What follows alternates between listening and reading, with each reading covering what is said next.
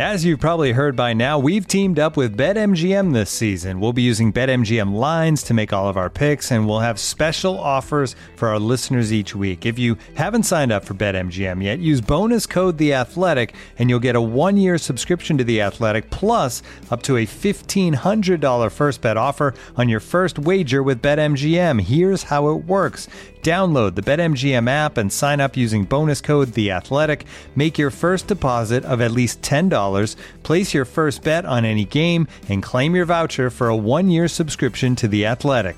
See BetMGM dot com for terms. U S promotional offers not available in D C, Mississippi, New York, Nevada, Ontario, or Puerto Rico. Gambling problem? Call one eight hundred gambler. Available in the U S. Call eight seven seven eight hope N Y or text HOPE-NY four six seven three six nine in New York. Call one eight hundred next step in Arizona. one eight hundred three two seven five zero five zero in Massachusetts. one eight hundred bets off in Iowa. one eight hundred two seven zero seven one one seven for confidential help in Michigan. one eight hundred nine eight one zero zero two three in Puerto Rico. First bet offer for new customers only in partnership with Kansas Crossing Casino and Hotel.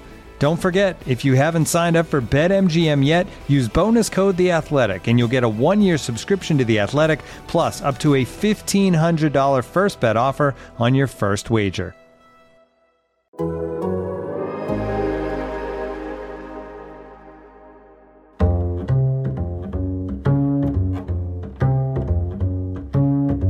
Welcome to Allocation Disorder. I am Sam Stayskull, joined once again by my friend and colleague, Paul Tenorio. Paul, it is great to have you back on the show. Excited about that. Um, we have a decent amount to discuss. The U S men's national team, the June window continues. Uh, since our last show, they played a scoreless draw against Uruguay and Kansas City. Lots to reflect on, I think, from that, and lots to look forward to. Maybe not so much to the final two games of this window, which are against weaker opponents, but really to kind of project and and ask questions about over the next five months, what's going to happen between now and November twenty-first, when the U S kicks off their World Cup against Wales in Qatar. So, Paul, I don't know, I don't know, I don't even know where to start. Do we start with Uruguay? Do we start with? Do we start with your overall thoughts? You didn't get to talk about Morocco, so if you wanna, if you wanna drop any any thoughts there off the top, you can go ahead and do that. But um, yeah, lots to reflect on for sure. Yeah. Um, no, I think um, I watched the Uruguay game actually today, just going over it uh, again. And I, I feel like, you know, especially when I look at the first half and you look at kind of the, the team that the first choice team of this roster for the most part, I I came away feeling decent. I mean, I think the issues that were there in Morocco kind of continued here, which is especially in regards to defensive shape. Joe Scally was um, kind of took a lot of the heat on that from what I saw, but I think there were communication issues in both games defensively, mm-hmm. to be expected for multiple reasons. One, because the U S was playing a different shape that changed the defensive responsibilities, and two, because they're trying to figure out who the other starting center back is, and and I think there's an issue there in general in terms of of quality. Um, and of of trying to create chemistry again. And I think that led to some problems.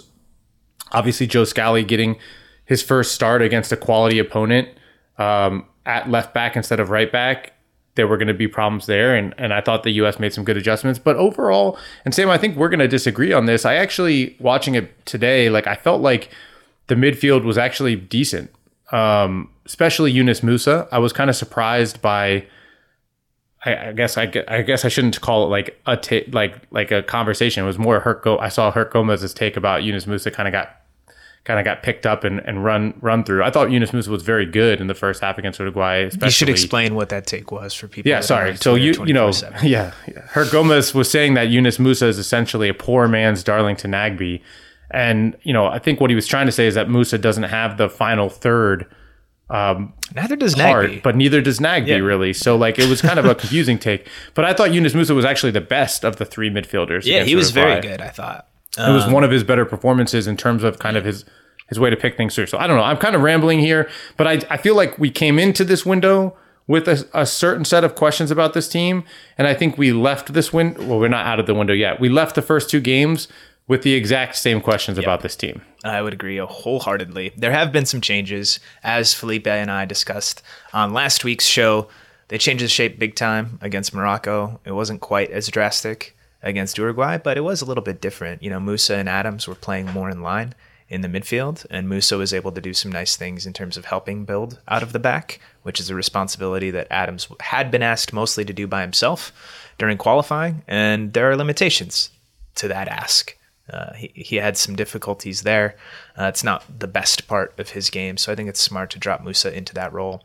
I still have questions, Paul, and, and maybe we can spend some time here because, you know, I was a little bit, I think, harsher on the U S midfield than most people were in terms of what I wrote and in terms of kind of my overall evaluation. I didn't think they were terrible or anything like that, but I didn't think they were great either. And it sort of just comes back to my issues with this trio of Musah and Adams and McKennie. Individually, I think these guys are all very good players, and I think they all bring really good qualities to the field. But when you play them together collectively, I think they're I think they're limited in terms of how they can build and how they can connect with the front three.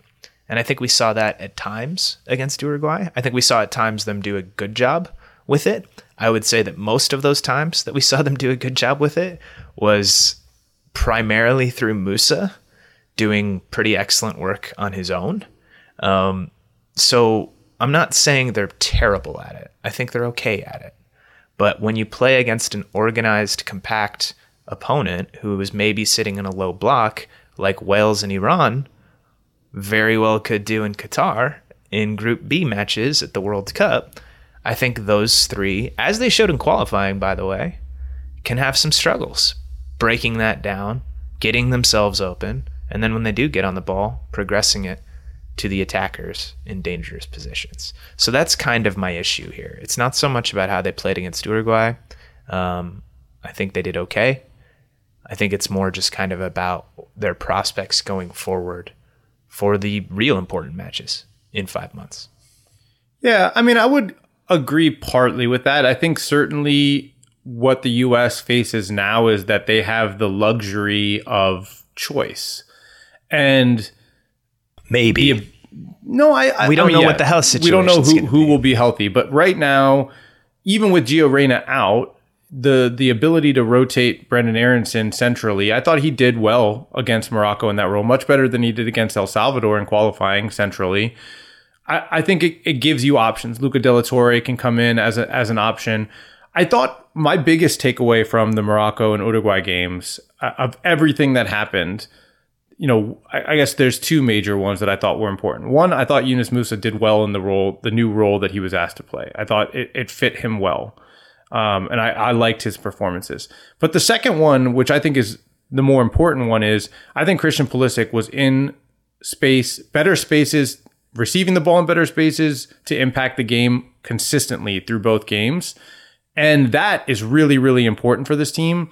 And so their ability to connect and combine and create in the final third isn't as important to me if Christian Pulisic is getting the ball in the places he was getting the ball. And I think Weston will continue to get better as he, you know, unfortunately we get forty-five minutes of Weston in, against Uruguay, and you see, you know, his you, first what you'd start expect. He's, in yeah, three plus first, months, yeah. Right. So, like, it wasn't going to be, like, what you would hope will be Weston at the World Cup.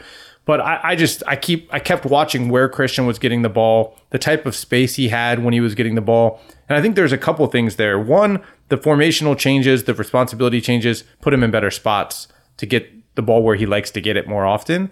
But two, I think we're going to see more and more of this, is that these opponents aren't going to be treating Christian the same way the CONCACAF opponents were.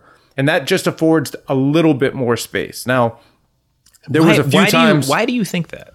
I don't know. I, I don't know. I, I think there why, is... Because why would there be any less of a focal point on him from a stronger opponent than from a weaker opponent? I don't know. I don't know why. But I, I thought that that was the case in both of these games. I thought there was far more opportunities where Christian was facing facing up defenders with space, far fewer times where he was turning and immediately surrounded by four or five guys. I mean, guys. Don't, now, don't you think that's more of a function of where he was popping up and the space around him wasn't being... Because I thought in qualifying, sometimes when he would drop inside, there would be... West, like McKennie or Musah would be right up there in that space as well. Yeah. I mean, again, I do think that the formational changes put him in better spots, but I do I, I do think that he's just going to get a little bit more space in games against non-CONCACAF opponents. And part of it is probably game model of how those teams want to play when they play against the U S. They slow the game down. They foul a lot more. They try to create a choppy game. That's all part of qualifying. It's the the, the stakes of the games sure. in qualifying are different and than the stakes friendlies, of these friendlies. Yeah, of course. Right? So there's going to be differences there as well. But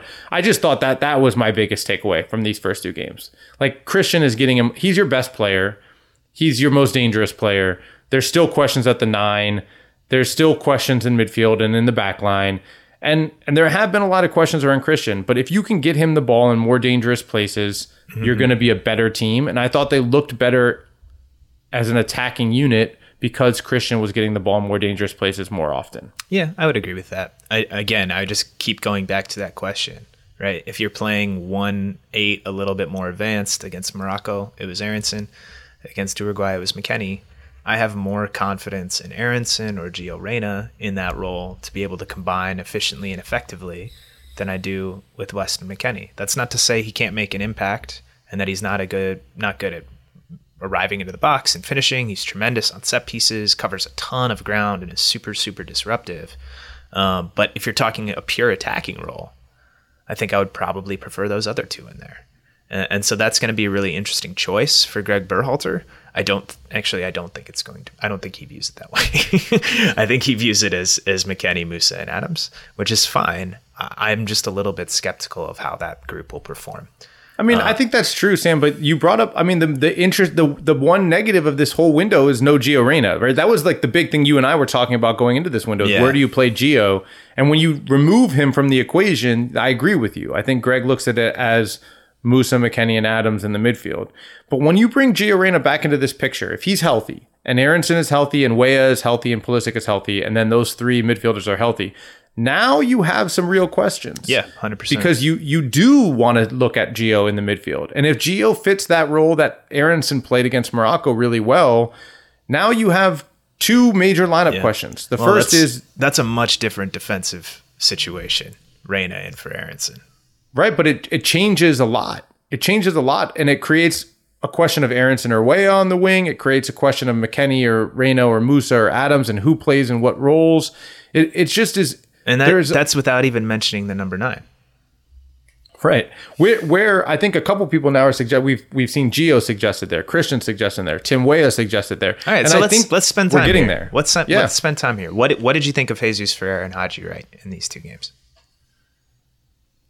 I think that they are what we thought they are. I mean, they're, they, they, all right, and we let them off the hook. No, I mean, I just no, it's not Dennis that. Green? I just they just they yeah they they. I think they both have quality. They both show what they're capable of doing. They've shown it in that position. I, I still think Ferreira has good movement. I still think he gets himself in good spots. He did.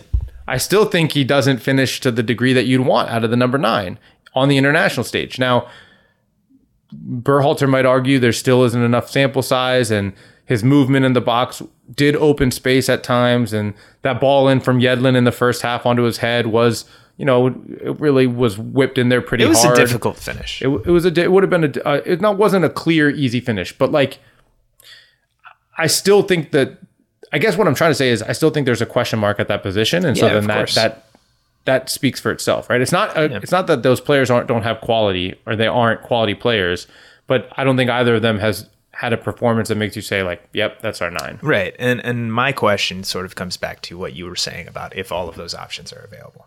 If you have Reyna, if you have Pulisic, if you have Weah, if you have Aaronson, are you really going to bench two of those guys and start Jesus Ferreira or Haji Wright or Ricardo Pepi or Jeremy Abobasi or Brandon Vasquez or Hercules Jeremy Gomez? Jeremy Abobasi and Brandon Vasquez. I mean, God. I was just going all the way down. You missed my Herc joke. You skip, you skip D K. You skip. Yeah, I mean, it, Herc like, might be the best option. I don't like, know. So that that's that's the question for me is is do you want to start one of those guys, and do they add enough just by playing striker regularly for their club over maybe say throwing Weah up there or throwing Gio Reyna up there? Uh, to keep one of those players that I mentioned, one of those four, I think we can say Aaronson or Weah, on the bench, or two of them, excuse me. And and I'm not sure that they do. And I don't know, playing Weah up there would be a much different look. Who knows how comfortable he would be with the movements. He has experience playing the nine in the past. I think Gio Reyna would be really interesting in that role. But, you know, is he going to be doing the pressing work? I think I think he would be excellent in and around the box. Is he? But is he going to get enough touches in that position for his liking? Um, I think it's something, though, that Greg Berhalter has to be thinking about. And I wouldn't hate seeing maybe Weah starting up there in one of these last two matches against Grenada or El Salvador, just to give it a shot. Pulisic's also played that role for Chelsea. I don't love that idea for the U S for a variety of different reasons, mostly because it would it would lower the number of touches and lower his involvement, most likely. Um, and that's not something that I think you really necessarily want to do. So, yeah, but I don't Sam, know. I, yeah. I, sorry to interrupt, but I, mm-hmm. I, I, I do I want to come back to your point of like playing Weah up top in, in these next two games, the Nations League games, and kind of the value of getting a look at him out there and weighing that against the chance to try to maybe build some confidence in those two strikers, Ferreira and Haji Wright, by getting them goals and getting yeah. them finishes, and whether that whether there's more value in that or not. Like and, and that's because like what are we really going to learn about Tim Weah up top against Grenada? Like I think in the same way of like what do you know. gain I think, from the confidence I think you of those strikers. About, you can learn about a guy's movement regardless of opponent. You can learn about maybe how he finishes as he's arriving in the box on one touch, on a cross, right? Th- those are questions about Tim Weah that we don't have a ton of sample on in terms yeah. of how he plays in that role. So I think you could learn some things. Um, you know, I think he's got some good attributes. He certainly has the speed to to stretch a back line. There's no doubt about that. So that would be a different look. He's got pretty good size. You know, I don't know how good he is in the air necessarily or how much of hold-up play he can do because we haven't seen him do that for the U S. He hasn't yeah. been asked to do it. But he's um, played well as a winger, and you're sacrificing that. He's played that. great as a winger. Great so like, as a winger, I, I, yeah. That's the, the other dilemma is like, do you take that out and say, okay, well, we trust Aaronson enough to come close to replicating that? And maybe Weah gives us more, or do you worry that you lose that? I mean, there again, is a, again a major reason why having Gio Reyna not in this camp is such a bummer. yeah, it you is, know? And I, I really thought we would see Gio Reyna as a false nine in one of these games if he was healthy. I thought that I don't was even the think more it would be a false or not even nine. a false nine, but yeah, yeah as, as a forward. Yeah. But I, I just think, I mean, I think there were multiple places that you were going to try Gio Reyna to see because at this point in time, also. Like, that name matters, but, like, honestly, when we're talking about the World Cup right now, like, I think Gio Reyna is, is a, a player who's coming off the bench in the World Cup right now, today, because we what, haven't why? seen enough of him. We haven't seen him. He hasn't been healthy. So he hasn't been fit. So, like, you don't know where he fits in this team or what he does. I mean, Paul, and he's probably think, the most natu- most gifted attacking player on the team. But he hasn't been healthy at all. I don't know how you so can start what? to project That doesn't change the him. fact that he's an incredibly skilled player. I, I'm not saying it does, but so I'm saying like you if don't he's know healthy where for the he World fits. Cup, and if he's fit and if he's playing well, why would he not where start? Because you, you don't know where you play him. Like I don't know where you play the guy. I mean, I just think that like I, I can't project I think him you can right figure now it out. as a winger or as an a ten or as whatever you want to play him in. Like I just right now, like in my mind, yes. Like I think about what he did against Mexico at the Azteca, coming off the bench in that game. Like I, I, I understand what he can do and how different of a player he is. I'm not trying to, you know, disparage him in any way. I'm just saying like when I think about this team right now, it is hard for me to think about this team with Gio Reyna. And that's, I think, that's, I think that's that a stinks. failure of imagination on your yeah. part. Honestly.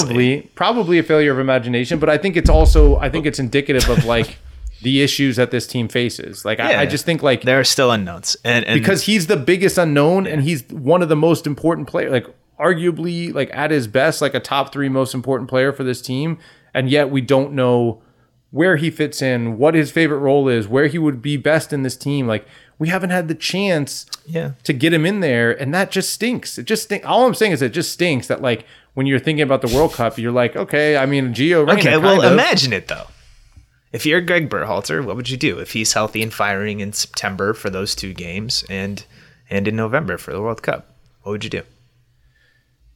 I mean, I think you have to start him at the winger because I, I think if you don't start him on the wing, I think I don't I don't know what you get if you start him centrally. Like, I don't know how he would play in that role, what his defensive uh, mindset would be, how he would press, what you would lose. You haven't seen that yet. You've seen him on the wing for the U S multiple times. You've seen it for Dortmund.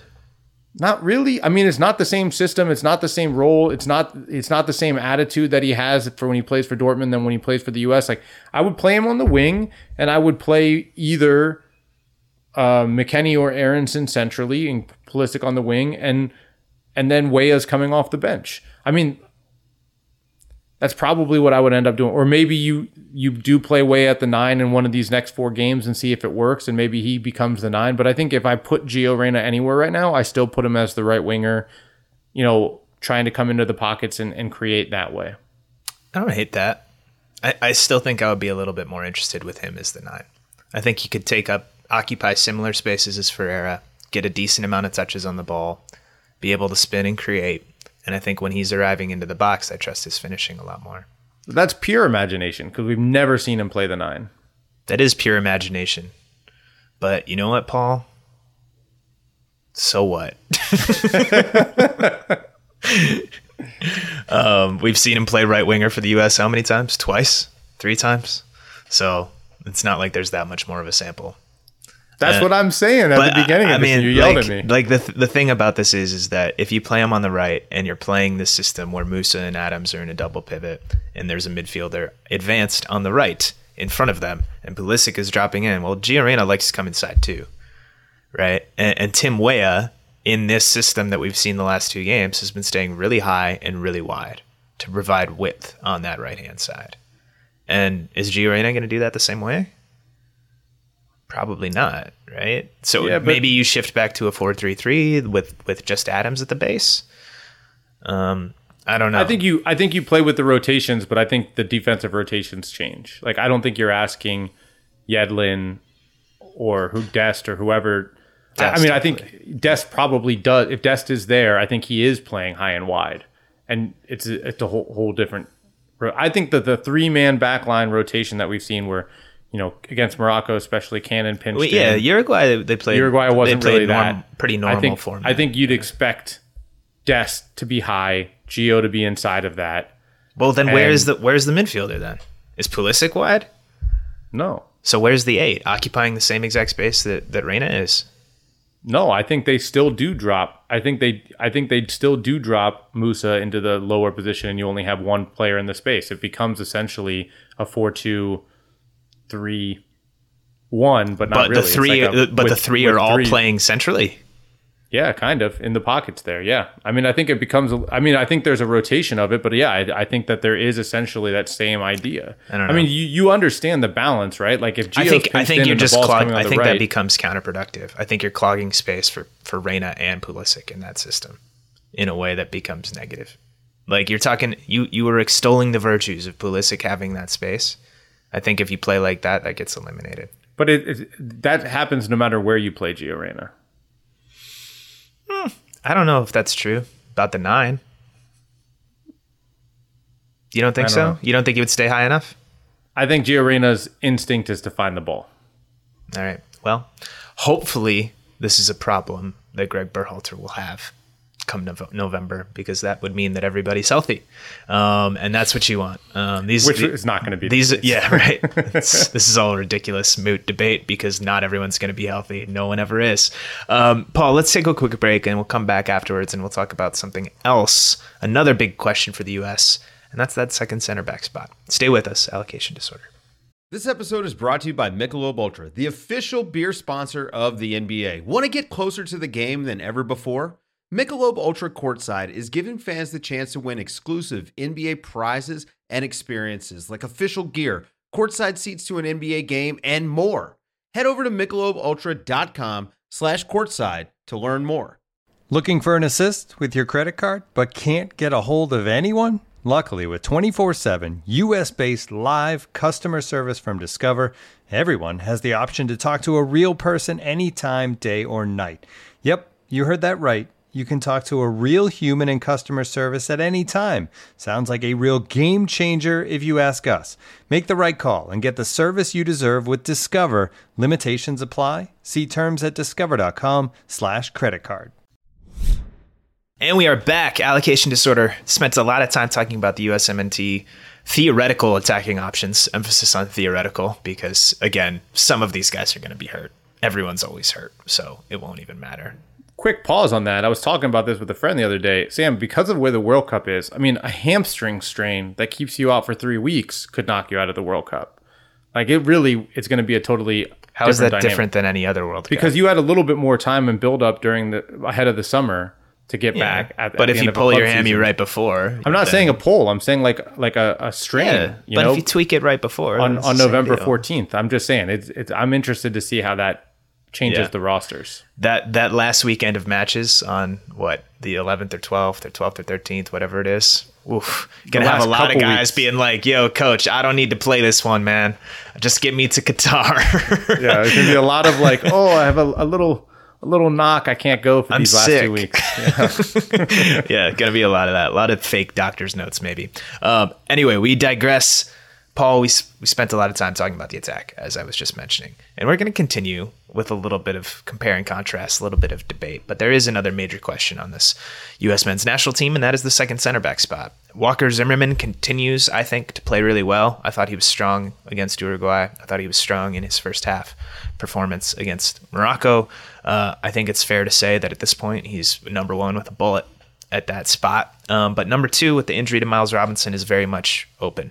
Aaron Long started both matches against Morocco and Uruguay. He went ninety against Morocco, um, got subbed off, I think, early in the second half, if I'm remembering correctly, or was it halftime, against Uruguay for Eric Palmer Brown. Cameron Carter-Vickers came on at halftime of the first match for Zimmerman.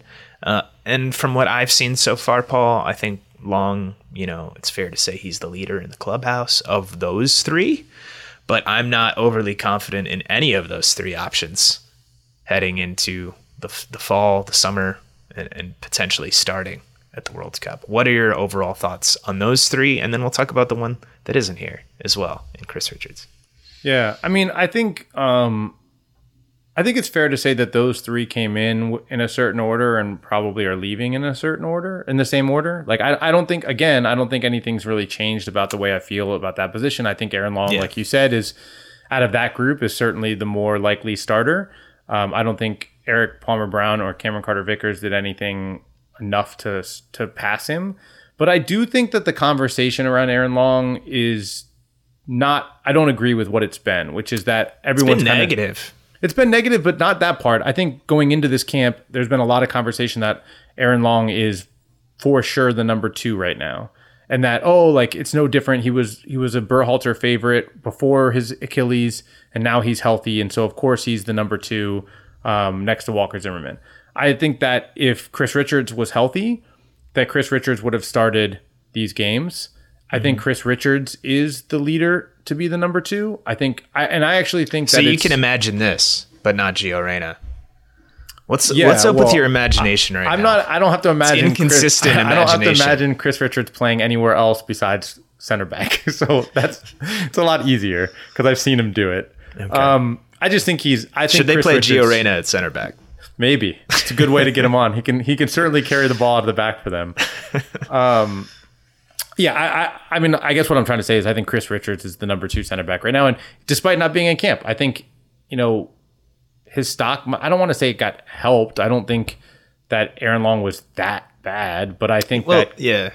I also think Chris Richards was the number two going into this camp and that they were hoping he'd get healthy to come play and he wasn't healthy enough. And I think when the September friendlies come around, my prediction is that Chris Richards will be starting next to Walker Zimmerman. There's a lot of unknowns with Richards that we'll get more into in terms of his club situation in a moment. But I want to spend some time with Aaron Long here because he got kind of very negative reviews from a lot of fans after the Morocco game. He had one bad moment in that match when he got spun and had to pull one of their forwards down for a yellow card, and that, that was not a good play. But other than that, Paul, I thought he was fine in that match. He actually had a couple of, of nice line-breaking passes, one that was was quite good and led to a nice move for the U S, I think in like the forty-ninth minute for Haji Wright, ended with him getting a shot on goal. Against Uruguay, there were also some issues. I I, um, I don't think he's a great distributor out of the back for the most part, even despite that that nice little blurb that I just highlighted against Morocco. Um, you know, there were moments against Uruguay when him and Walker Zimmerman and Tyler Adams were kind of having words with each other out on the field in terms of guys not picking up runners coming into the box. Um, Long in particular on that front. I will say that he's an athletic player, and I don't think that really gets recognized or even understood. I think people just kind of make some assumptions about that. Um, and, you know, I'm not going to sit here and say he's sneaky fast. He's not like Wes Welker. Like, no, he's big, tall, and he can run. Like, he's a good athlete. So that's a positive for him. But I mostly agree with you. I think Richards, if he can get healthy, and he had a good number of injury issues in the Bundesliga last season with Hoffenheim, only played in twenty games. He was a starter for those twenty games, but he missed, you know, more than a third of the season. If he can be healthy and if he can sort his club situation out, then I think he will be the one to start in Qatar. But I wouldn't be surprised if we saw some rotation there and if we saw Aaron Long get a start or two next to Walker Zimmerman as well. Yeah. But overall, Paul, this group, more of a concern for me than the number nine. Yeah, I mean, I think we've known this about the center backs. It, the reality is, like, we we talk a lot about the U S national team and how much talent this group has and where they play. Like, go look at, you know, I don't know, the top fifteen teams in the World Cup. Go by FIFA rankings and go look at their center backs. Look, look at, at where Uruguay. They're playing. Look at Uruguay. Yeah, look at look at Uruguay. Look at look at Croatia. Go look at go look at some of these teams. What what their center backs are making, what they're valued at, how old they are, where they're playing, how many minutes they're playing. It, this is a problematic position for the U S, and it has been. Mm-hmm. And even when Robinson was healthy. Even when I Robinson was healthy, and even when Walker Zimmerman is playing as well as Walker Zimmerman can play, it's still a different level than the very best center backs that are going to be at this World Cup. And there are a lot of really good center backs in the world. There, we we I and Sam, this has been a, a drum that I know you've banged on, maybe not on this podcast as much, but when we are at these qualifiers and we're out to dinner and whatever, like, people who do this for a living, who study these teams and these rosters, understand that, like, there are a lot of teams in the world who have players at the types of clubs that the U S has players at. And and because this U S team is so young, they have those players playing consistent minutes at those clubs.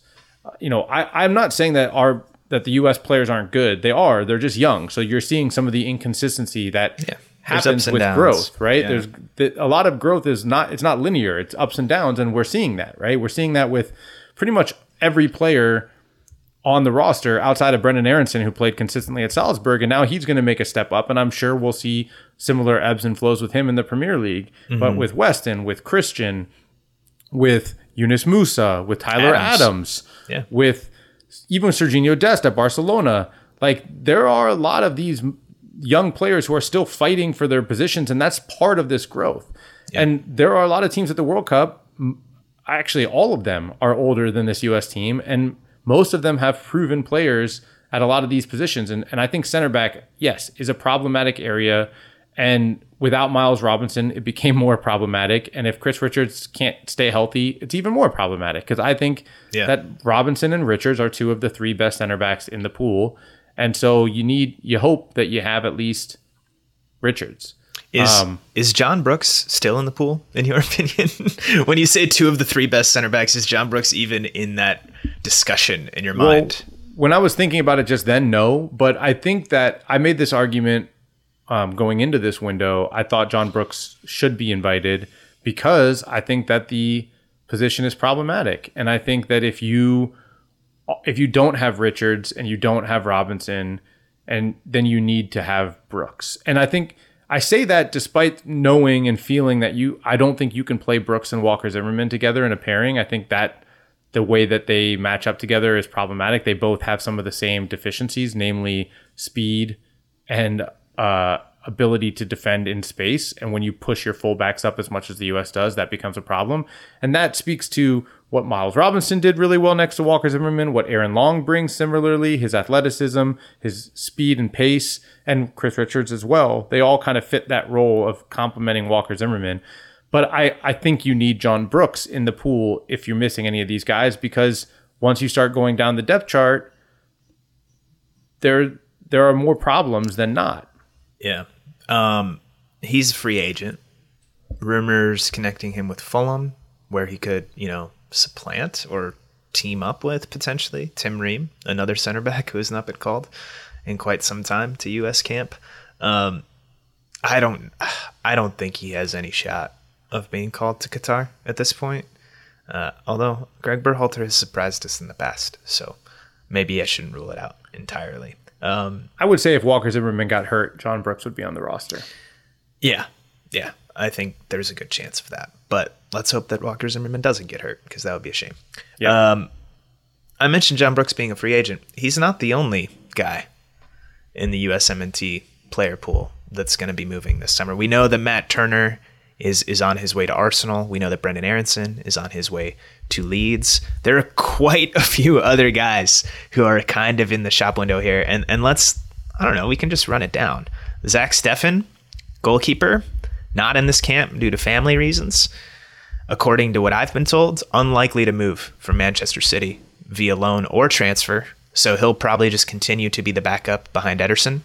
Uh, at Man City ahead of the World Cup. Matt Turner, of course, expected to be the backup behind Aaron Ramsdale at Arsenal. Ethan Horvath, there's some, I think, uncertainty at Nottingham Forest with Brice Samba and his status at the club. He has informed them, according to The Athletic's David Orenstein, that he wants to leave because they're they're not offering him enough of a raise or on his new potential contract. So we'll see how that shakes out. I don't think that contract saga is done.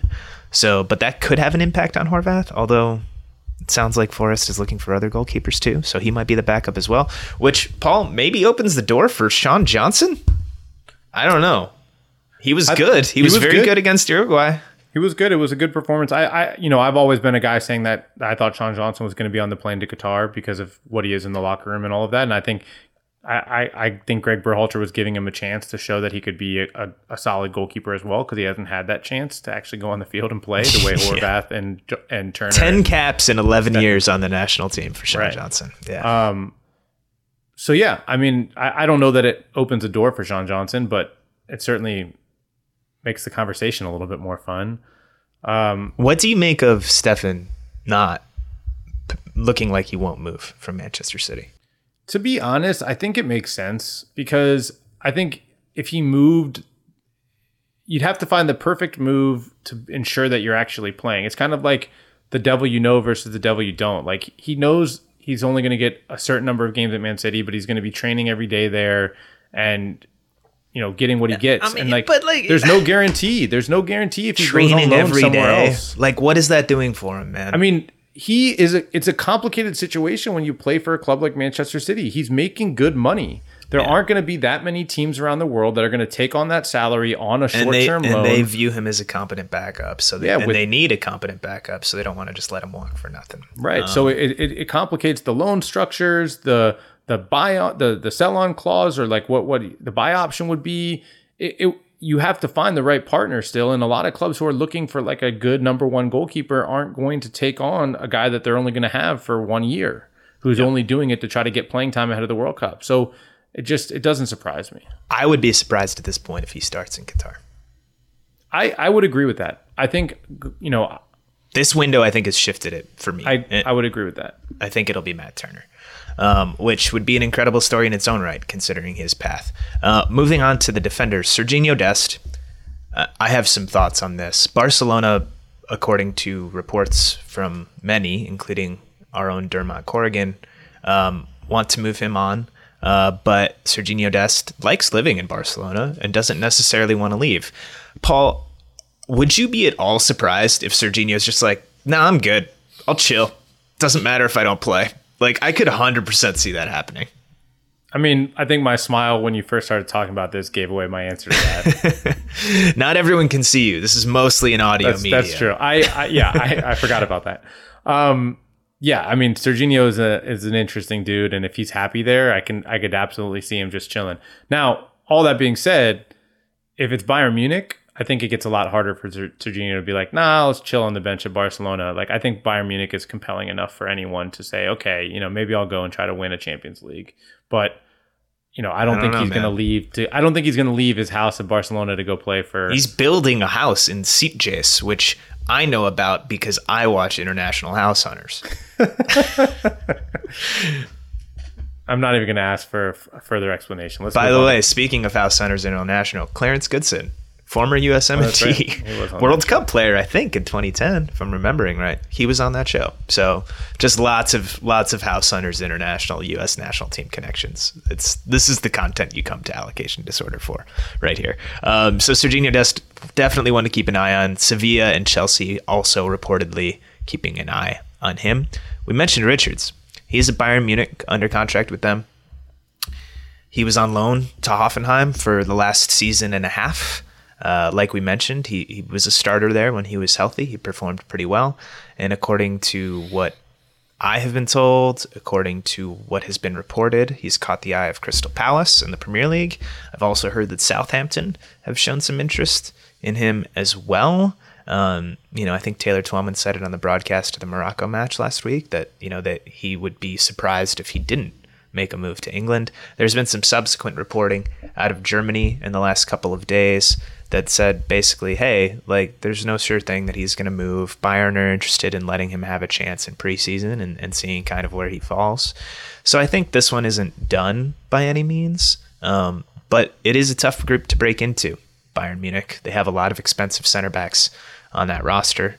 Um, so Richards, I think, fair to say, facing an uphill battle. Um, and I think also fair to say that, you know, if he's not going to be getting playing time with Bayern, that he would want to move and want to well, go to a club where he has a better shot at minutes. I would say it's convenient for Bayern Munich to have reports in the German press that they're, you know, that they value him highly and would sure. like to give him a chance to be a starter. I know when I went and why is it convenient? You think they want more money or something? Yeah. Why would you want more money for a player? They they do rate him. I know they've rated him for a long time. They they but, thought of him again, as a Bayern Munich player. But again, they have player. like four very expensive they're, center backs. They're Bayern yeah. Munich, and and historically, it's very difficult to be an academy player that breaks in. They're trying to change that. They, they've they've changed their structure at Bayern Munich to make an easier path for players to come through the academy and play at Bayern Munich. But you're still Bayern Munich. You can buy any player you want, typically from other the other good teams in Germany. And, you know, just well, they have one leaving dominant. in Sula. Right. So. so, you know, it'll be interesting to see. But I, I think Chris Richards understands the situation and would like to be doing what he was doing at Hoffenheim, which is starting every every single week. Yep, for sure. Um, a couple other defenders that I have my eye on. Reggie Cannon. He's been at Boa Vista. Didn't play a lot for them at the start of last season because he was pretty publicly looking for a move. And I think they were like, all right, man, like, go sit on the bench then. Um, but he got back in and played primarily as a right center back week in, week out. I think it would be great for him if he could leave and go up a level, either in terms of team or league, because Boa Vista is not a very strong team in Portugal. Um, we'll see if that happens. I don't know. I haven't really heard anything to that regard. Cameron Carter-Vickers, another one. He was on loan at Celtic this past year. Um, he told me or us last week in Cincinnati that, you know, if possible, he would like to stay, but that there are a lot of options kind of on the table at this point, and he doesn't really know what's going to happen. So, and I'll, I'll say we'll if you look there. at reporting around Celtic, the fans loved Cameron Carter-Vickers. He was a, a, the player of the year for the fans, um, many of them at least, and but they, that they were looking at center backs who could maybe be a little bit more efficient on the ball. Um, you know, Celtic has the vast majority of possession in most of the games they play, um, but you know, in games where they got pressed, they felt like they they could have been better out of the back. And so center, the fact that center back is on their shopping list, I think complicates things for Cameron Carter-Vickers, but he was very, very good defensively for them. And the fans I mean, he could, really, really he could be him. on that shopping list. No. Yeah, he could be, but they are looking to, I mean, they would have, they would position. have to buy him if, if they want to keep him. Yeah. So, um, anyway, so we'll see how, where he shakes out. Um, Shaq Moore is another one I think to keep an eye on. Uh, he was not called to this camp because he's actually still playing with Tenerife in the Segunda in Spain. They are in the promotion final coming up this week and next. He he didn't he was a backup this year. He only started ten matches in the regular season, but he, he's played their last four, their last two regular season games and their and their first two um, playoff promotion games, both legs of the semifinal. Uh, so we'll see. You know, if he gets promoted to La Liga, I would imagine that he would like to stay. Who knows what Tenerife want? Um, but if he doesn't, I think he might have some options here in the U S, Paul. So we'll have, you know, by the time you're listening to this, hopefully you can find out more about that on the athletic dot com. But I'm not going to give too much more away just in case that story isn't out yet. Um, so that's that's it for the defenders. And then I think there are some really, really big questions in the midfield and in the attack. And we'll get to that after the break. Stay with us. This episode is supported by F X's Welcome to Wrexham. Celebrity owners Rob McElhenney and Ryan Reynolds' small-town Welsh football club has finally been promoted into League Two after fifteen seasons in the National League. Dedicated staff and supporters celebrate the team's return to glory while bracing for the newfound challenges that come with being in a higher league. Will Wrexham A F C stand up to the challenge and rise again into League One? F X's Welcome to Wrexham, all new, Thursdays on F X, stream on Hulu. Looking for an assist with your credit card but can't get a hold of anyone? Well, luckily, with twenty-four seven U S-based live customer service from Discover, everyone has the option to talk to a real person anytime, day or night. Yep, you heard it right. You can talk to a real human in customer service anytime. Sounds like a real game changer, if you ask me. Make the right call and get the service you deserve with Discover. Limitations apply. See terms at discover.com slash credit card. Welcome back to Allocation Disorder, running down the U S M N T summer window outlook. We talked about the defenders and the goalkeepers already. But, Paul, the big questions for me are in midfield and in attack. And I think we'll start with Tyler Adams. He's been at Leipzig. He's been in the Red Bull system his entire life, dating back to his days in New York in M L S. But he had a difficult season in, in Germany. You know, he after Jesse Marsch left the club in, in December, and Dominic Tedesco took over as head coach, he didn't really play all that much. He started just five league games under Des- Tedesco. He only started twelve Bundesliga matches overall. He kind of lost out on his more regular role to Konrad Leimer. Um, Leimer is reportedly drawing interest of his own from, of course, Bayern Munich, because that's where all good German players go, or Bundesliga players go, I should say. Um, but, you know, that could theoretically open up some time for Adams if he did stay. But it doesn't sound like he's necessarily looking for that based on his tone and words when asked about it last week. And according to reports, Leipzig are open to moving him as well. He's been connected with Sevilla, with Benfica, and with uh, Leeds United, where, of course, Jesse Marsch is head coach. Um, but, Paul, what, what do you make of his season at Leipzig? And what do you make kind of of his stock and future outlook? Should he be a guy that's looking to move right now? Well, I think, again, it's what I touched on earlier in the show, which is that this is what happens with young players, that there, you know, there are these moments of growth where things aren't going great for you. And, and how do you push through it? What happens? And and we've seen it, I think, most prominently with someone we're going to talk about in a bit, in Christian Pulisic. You can be a good player and still have these issues. Um, do I think that he should move on? Yeah, I mean, if it's, if he's going to stay in a situation at Leipzig that's what it was this year, then yeah, I think it, I think there is value in him getting out of the Red Bull system and and growing as a player outside of that comfort zone.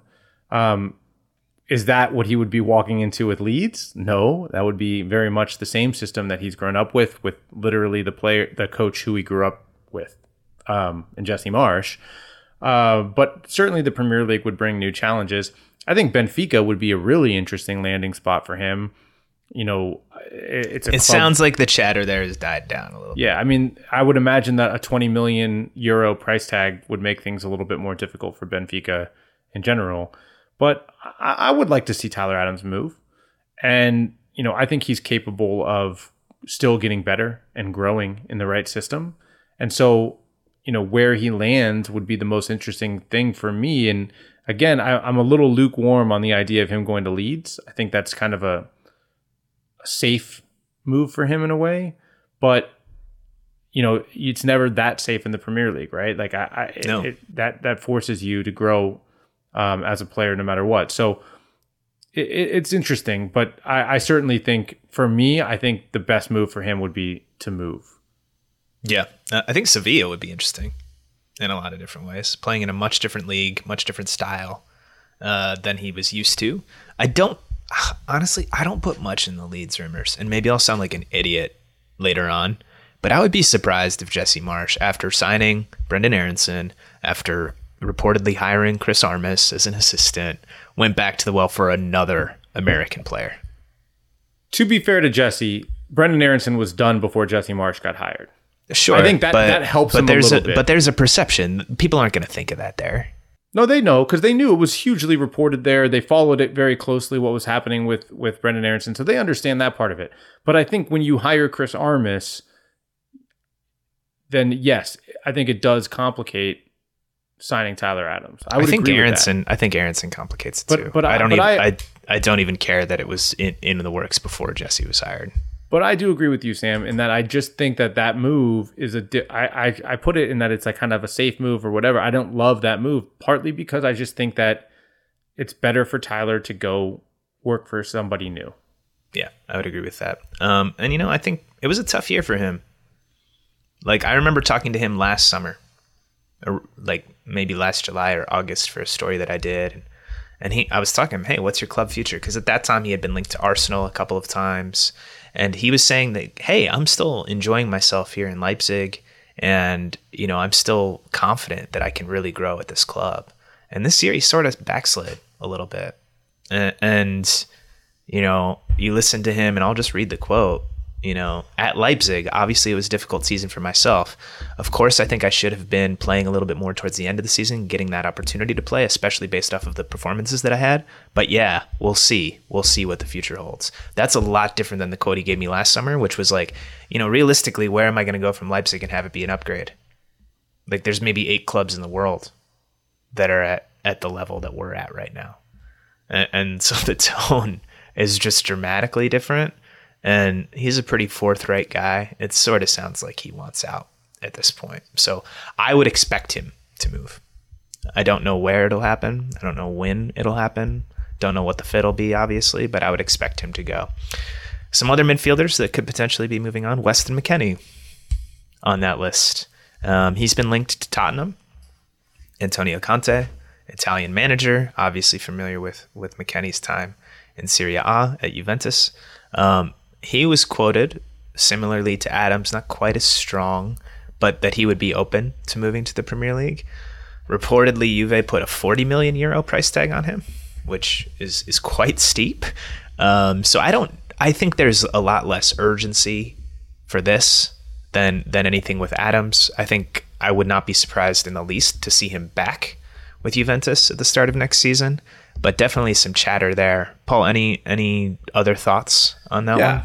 I would say it's it's. I don't think it's a coincidence that every window that opens up, Weston McKennie is is a name that's floated around. I think Juve feels like Tottenham a lot too. Yeah, I mean, the, certainly there's been interest there, and I think Juve is not against selling him. I think they're saying, okay, this is a player we could sell and be okay with selling, make a big profit on, make some yeah. big money on, right? But that they're also not like aggressively shopping him because he hasn't moved. So I agree with you in that there's no. I don't think there's urgency from any side to move him. But that if the right deal comes along, that he right. would get moved. Yeah. Luca De La Torre, Heracles, relegated in Holland. I think it's fair to expect him to move on. T B D where? Um, I believe he has a Spanish passport, so maybe we see a move to Spain in his cards, but we'll see. Georgi Mihailovic, guy I'm interested in, um, was supposed to be playing that Brenden Aaronson role in the first game against Morocco, but had a late injury for Montreal, so he had to pull out of this camp. I'm not sure. I haven't heard anything, Paul. I don't know if you have, about a potential move for him. He went and trained with Bologna in January. Uh, Joey Saputo, of course, owns Bologna and Montreal, so some synergies there. Yeah, I'm not say. sure that, from what I've heard, I'm not sure that that move would happen, but I, I know he was another guy who was linked to Leeds. I, again, I just think it's an easy connection to make. If you're American, American you're linked to Leeds. Yeah, um... I don't. I don't know. I don't know what will happen with him because I think. I think it would be unwise for him to move. Yeah, I, I don't see it happening. Um, but I know he's a player with aspirations to do it, and sometimes that's what ends up forcing a move. So if I'm Georgi Mihailovic, I'm continuing to kill it with Montreal for the rest of the year because if I'm doing that, then I think I make the World Cup team, and I think there's a lot more risk involved with a move to Europe right now, uh, of not making that squad. And, you know, if you make the World Cup team, if you have an awesome year in M L S, the move will come. It just might be six or twelve months delayed. Uh, and I think you just try and deal with that if you're him. Gianluca Busio, a guy that I think most people would be surprised at this point if he was on the plane to Qatar. Uh, Venezia, relegated. He reportedly has some out clauses in that, that where he could go on loan to Big Five leagues um, and sort of dictate that. Malik Tillman, the new guy, German-American, similar to Richards, came through the Bayern Academy, Um, he has not gone out on a loan yet, uh, but there are reports that that could happen for him this summer. So we'll see on that front. Again, another guy that I think at this point, you'd be surprised to see him make the World Cup roster. Um, but you never know with these things, especially with young players. They can make big jumps quickly. So he, if he gets the right loan and he and he goes and starts and kills it. Yeah, then who knows? And then, Paul, we have the really big one, and that's Christian Pulisic. Uh, no one really knows what's going on with him in Chelsea. Uh, Liam Toomey, one of our intrepid correspondents who covers Chelsea for The Athletic, put out an article today on Wednesday as we sit here recording about this entire situation. And basically, there haven't been many talks yet is the main takeaway from that article between Pulisic and, and the club. They obviously have new American ownership there.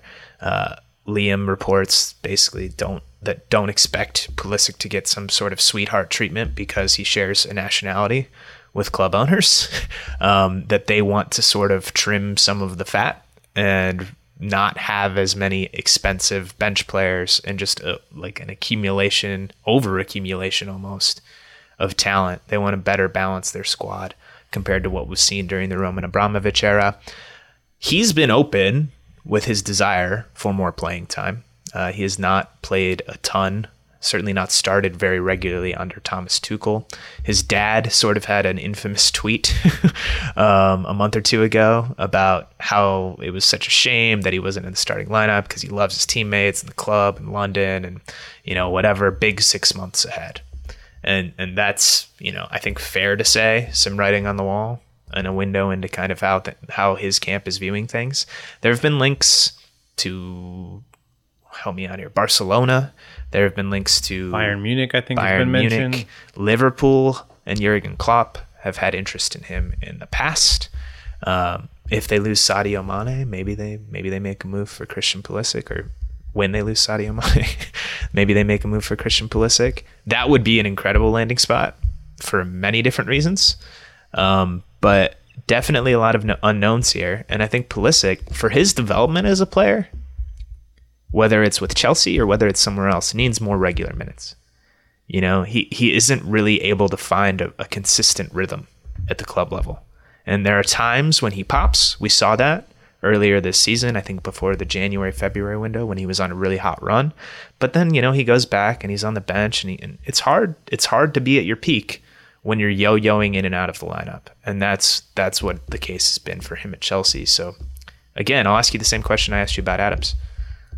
Do you think he goes, and do you think he should? Um, yes, I think he should. I think that he clearly doesn't fit what Tuchel wants, and he's had, no matter when he plays well or not, he's had to kind of push every time for, for des- the minutes he deserves, or or sometimes, you know, minutes at the spot where he he's best. Yeah, he moved around a lot. Wherever. Yeah. Um, so I think he would benefit from going somewhere where he could play consistently and play at his position consistently. The question is, where does that, where is that? Right, because those and, clubs we mentioned, Liverpool, Barcelona, there's no guarantee of regular no, playing time I, at any of those places. Yeah, and I think that's the thing, is like, it's not even about like going somewhere where you don't have competition. Like, I think he should still have competition and still be playing at a high level. But I think it was the way that it felt like the competition was going for Christian. I felt like it felt like he could never convince Tuchel that he was the guy, like no matter when he was playing well or not. Yeah. And Tuchel had like all these different excuses for it. I mean, I think the fact that he was facing the questions he did about Christian was indicative of the fact that it didn't feel like a normal situation there competitively for minutes. Mm-hmm. Um, do I think Liverpool would be the best landing spot for him? Probably not. But I could see Bayern Munich being a good fit. I could see... I mean, if no Mane and if Salah leaves... Yeah, I mean, I don't think they'll lose both. I think that would well, be... Well, if Salah was, leaves next year, I think. Yeah, so I, I, it'll be interesting to see. I, I think a move would be great. But, man, his price tag is so big that it would only be a club like that. That's the thing. It's. I don't think Chelsea's going to be willing to take... I think if they move him, they would take a hit. I don't know how big of a hit they'd be willing to take. And they bought him for, what, seventy million dollars? Yeah, I don't think it's that big of a hit. From what I've, from everything I've read and everything I've heard, like, I think they'd like to try to recoup as much as they can. Now, that doesn't necessarily mean the full transfer fee, because he's played there for a while. So you kind of... Yeah, you kind of count that as part of his pay over the course of three years or four, however long he's been there now. Three, but, yeah. Yeah, but... I, I think I think the price is going to be steep, and so you, when you yeah. there's a, there's not a there's a reason why clubs like Liverpool and Bayern Munich are mentioned. Barcelona would have to do some more gymnastics to be able to sign Christian Pulisic. Well, they're at, they're at having to do gymnastics regardless. A lot of for, lot for of free gi- transfers, just, just doing, doing backflips and handstands. There's a lot going on there with Xavi and that club. But Paul, I mean, the main thing for me here is he's only got two years left on his deal. So I think there needs to be resolution this summer in terms of a contract extension or in terms of a transfer.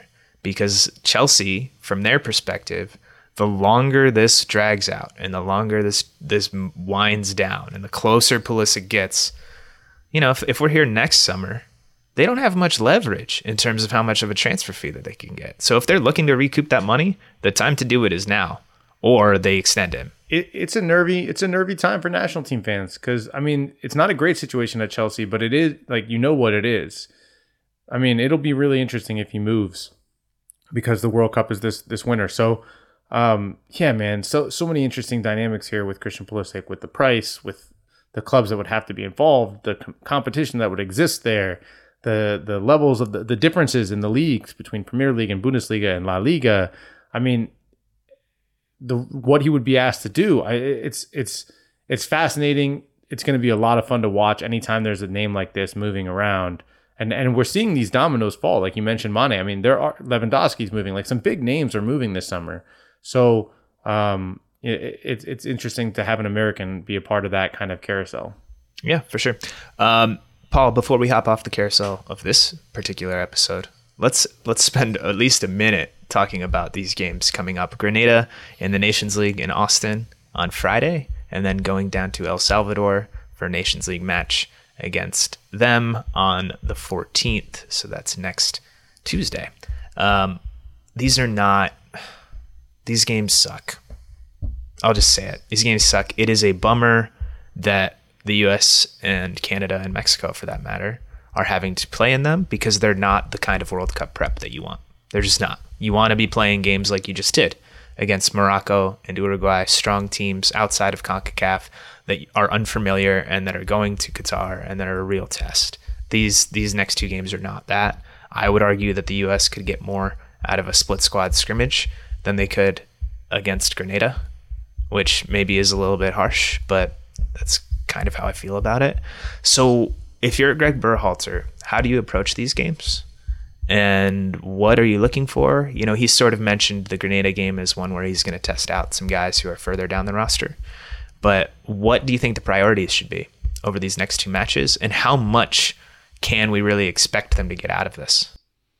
Yeah, I mean, I I, I will say I'm kind of surprised that he's bringing everyone to these games. Like, I thought you have such limited time with the team. And I so I get why you're looking at it like, okay, every training session matters before the World Cup. Yeah. But at the end of a of a really long season that included not just the European season, but a grueling World Cup qualifying campaign, I thought that he might release some guys like especially Christian, Tyler, um, Brenden Aaronson, guys who have been around for all of those qualifiers. Probably and, probably not McKennie. Probably not McKennie because he, he needs the fitness, yeah. right? Yeah. But but all those other guys I thought would, would give a chance to kind of go go rest, go take it easy, and we're going to experiment here anyway. Yeah. But but yeah, that's what I think this is going to be. I think what it should be is experimentation, trying guys that you haven't seen a ton of before, maybe doing what you said, trying Tim Weah up top, seeing what, what that looks like. Um messing around with formations a little bit. It's just hard because you have such limited time with these guys before the World Cup. So you're torn between, okay, we don't need to we don't need to push these guys too hard that have had these long seasons and who are, we know are going to play for us in Qatar, um, but you value all of those training sessions into trying to implement different formational changes like we've seen, different rotations that we've seen. Um, I would expect to see heavy rotation in these games starting you know, guys who guys like Malik Tillman and Haji Wright, who you haven't seen as much of, um, trying to get as Cameron Carter-Vickers, Eric Palmer Brown, you know, get more of that and see what you've got and and and maybe put some guys in late in the games to to get a quick run out. But, you know, man, I don't think you need to see Christian Pulisic against Grenada in the Nations League. And I, I agree, it's it's it's a missed opportunity. Uh, but this is the way international soccer is turned. Everyone talked about, oh, Uruguay is the best opponent the U S has faced under Berhalter. Well, that's because of things like the Nations League. It's very hard to schedule games now, and, and this is another example of that. Did they play Brazil under Sarakin? Was that? Was this, that was a Sarakin it wasn't match. Under Berhalter. Okay. That was late twenty eighteen, I think. Anyway, um, neither here nor there. I think the main thing is that you probably start Haji Wright against Grenada. You give him the first run out. After that, depending on how he and Ferreira look in that game, I think you really consider moving Weah to that number nine role against El Salvador, just to give it give it some reps and see what it looks like. Um, that, for me, would be my main priority over these next two matches, is to kind of just test some options at the number nine. Um, beyond that, I think we'll see some depth, get some looks. Kellen Acosta, I'm sure, will play. Maybe Christian Roldan gets a run out, a guy, I think, like Sean Johnson, who's deserving of one, that hasn't had much of a chance. Um, and I think he'll be kind of a rotation play against Grenada. So we'll see, um, but I really don't think there's a ton that you're going to be able to take out of these two matches. And considering the timeline, that's unfortunate, because once this camp ends, the U S has nine days together and two matches left in Europe, likely against Asian opponents who Greg Berhalter said would be World Cup teams, um, before they convene for camp in Qatar. So there is not much time left, and, uh, and they you know, have this is, five, six days together in Qatar before the first game, five training sessions. Yeah, I mean, I mean the the release date is November fourteenth. The first game is November twenty-first. So that's minimum time will be a week. Some of the M L S guys that are on the team, you know, depending on how far they go in the M L S Cup playoffs, there will be a camp that convenes before that. And so anyone that's able to be released early will will get in early, and, and it's T B D where that's going to be.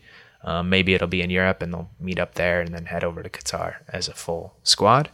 But yeah, it's it's not going to be there isn't going to be much time for sure. So this is kind of it. It's this in September, and then that's that. It's on to the World Cup, and it's on to Wales, England, and Iran, and potentially some knockout games after that.